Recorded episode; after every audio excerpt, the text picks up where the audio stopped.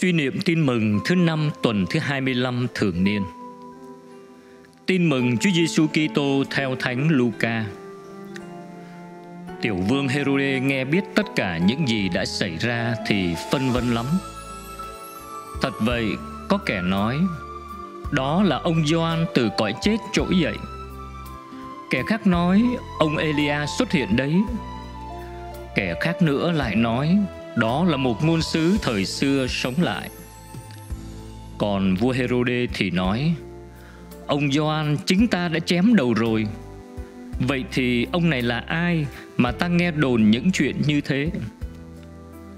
Rồi vua tìm cách gặp Đức Giêsu. Sứ điệp. Tư tưởng và hành động của Chúa Giêsu đã tạo ra vấn nạn cho người đương thời. Chúa Giêsu là ai? Trải qua các thời đại cho đến hôm nay, người ta vẫn không ngừng tìm hiểu về Ngài. Bởi vì con người Giêsu là một mầu nhiệm. Lạy Chúa Giêsu, những người Do Thái đã gặp gỡ Chúa, đã sống với Chúa, nhưng họ vẫn không biết rõ về Chúa vua Herode đã nghe dư luận về Chúa và ông thắc mắc muốn tìm hiểu để biết Chúa là ai. Nhưng cuối cùng ông không được toại nguyện vì ông chỉ muốn thỏa mãn tính hiếu kỳ mà thôi.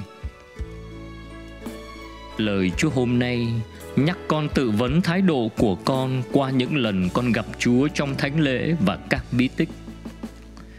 Khi tìm hiểu lời nói, hành động của Chúa trong tin mừng con ngỡ rằng đã hiểu Chúa nhiều hơn Nhưng thực ra nhiều lần con đang chẳng hiểu gì Xin Chúa giúp con không bao giờ đóng khung khuôn mặt của Chúa trong những chữ viết, trong những thành kiến, nhưng biết khám phá khuôn mặt Chúa đang sống động trong cuộc đời con, nơi anh em con, nhất là nơi những người nghèo khổ và bất hạnh. Lạy Chúa, không ai có thể khám phá khuôn mặt Chúa thay con được. Nhưng chính con phải tự khám phá trong suốt cả cuộc đời. Xin Chúa giúp con luôn kiên nhẫn kiếm tìm. Xin ban cho con đôi mắt luôn trong sáng Để nhận ra sự hiện diện của Chúa trong từng giây phút của cuộc sống. Xin ban cho con đôi tai luôn biết mở rộng Để lắng nghe tiếng Chúa gọi mời. Xin giúp con sống điều Chúa dạy để người khác cũng nhận ra bóng dáng Chúa đáng yêu nơi chính cuộc đời con. Amen. Ghi nhớ, ông Gioan đã bị trẫm chém đầu rồi.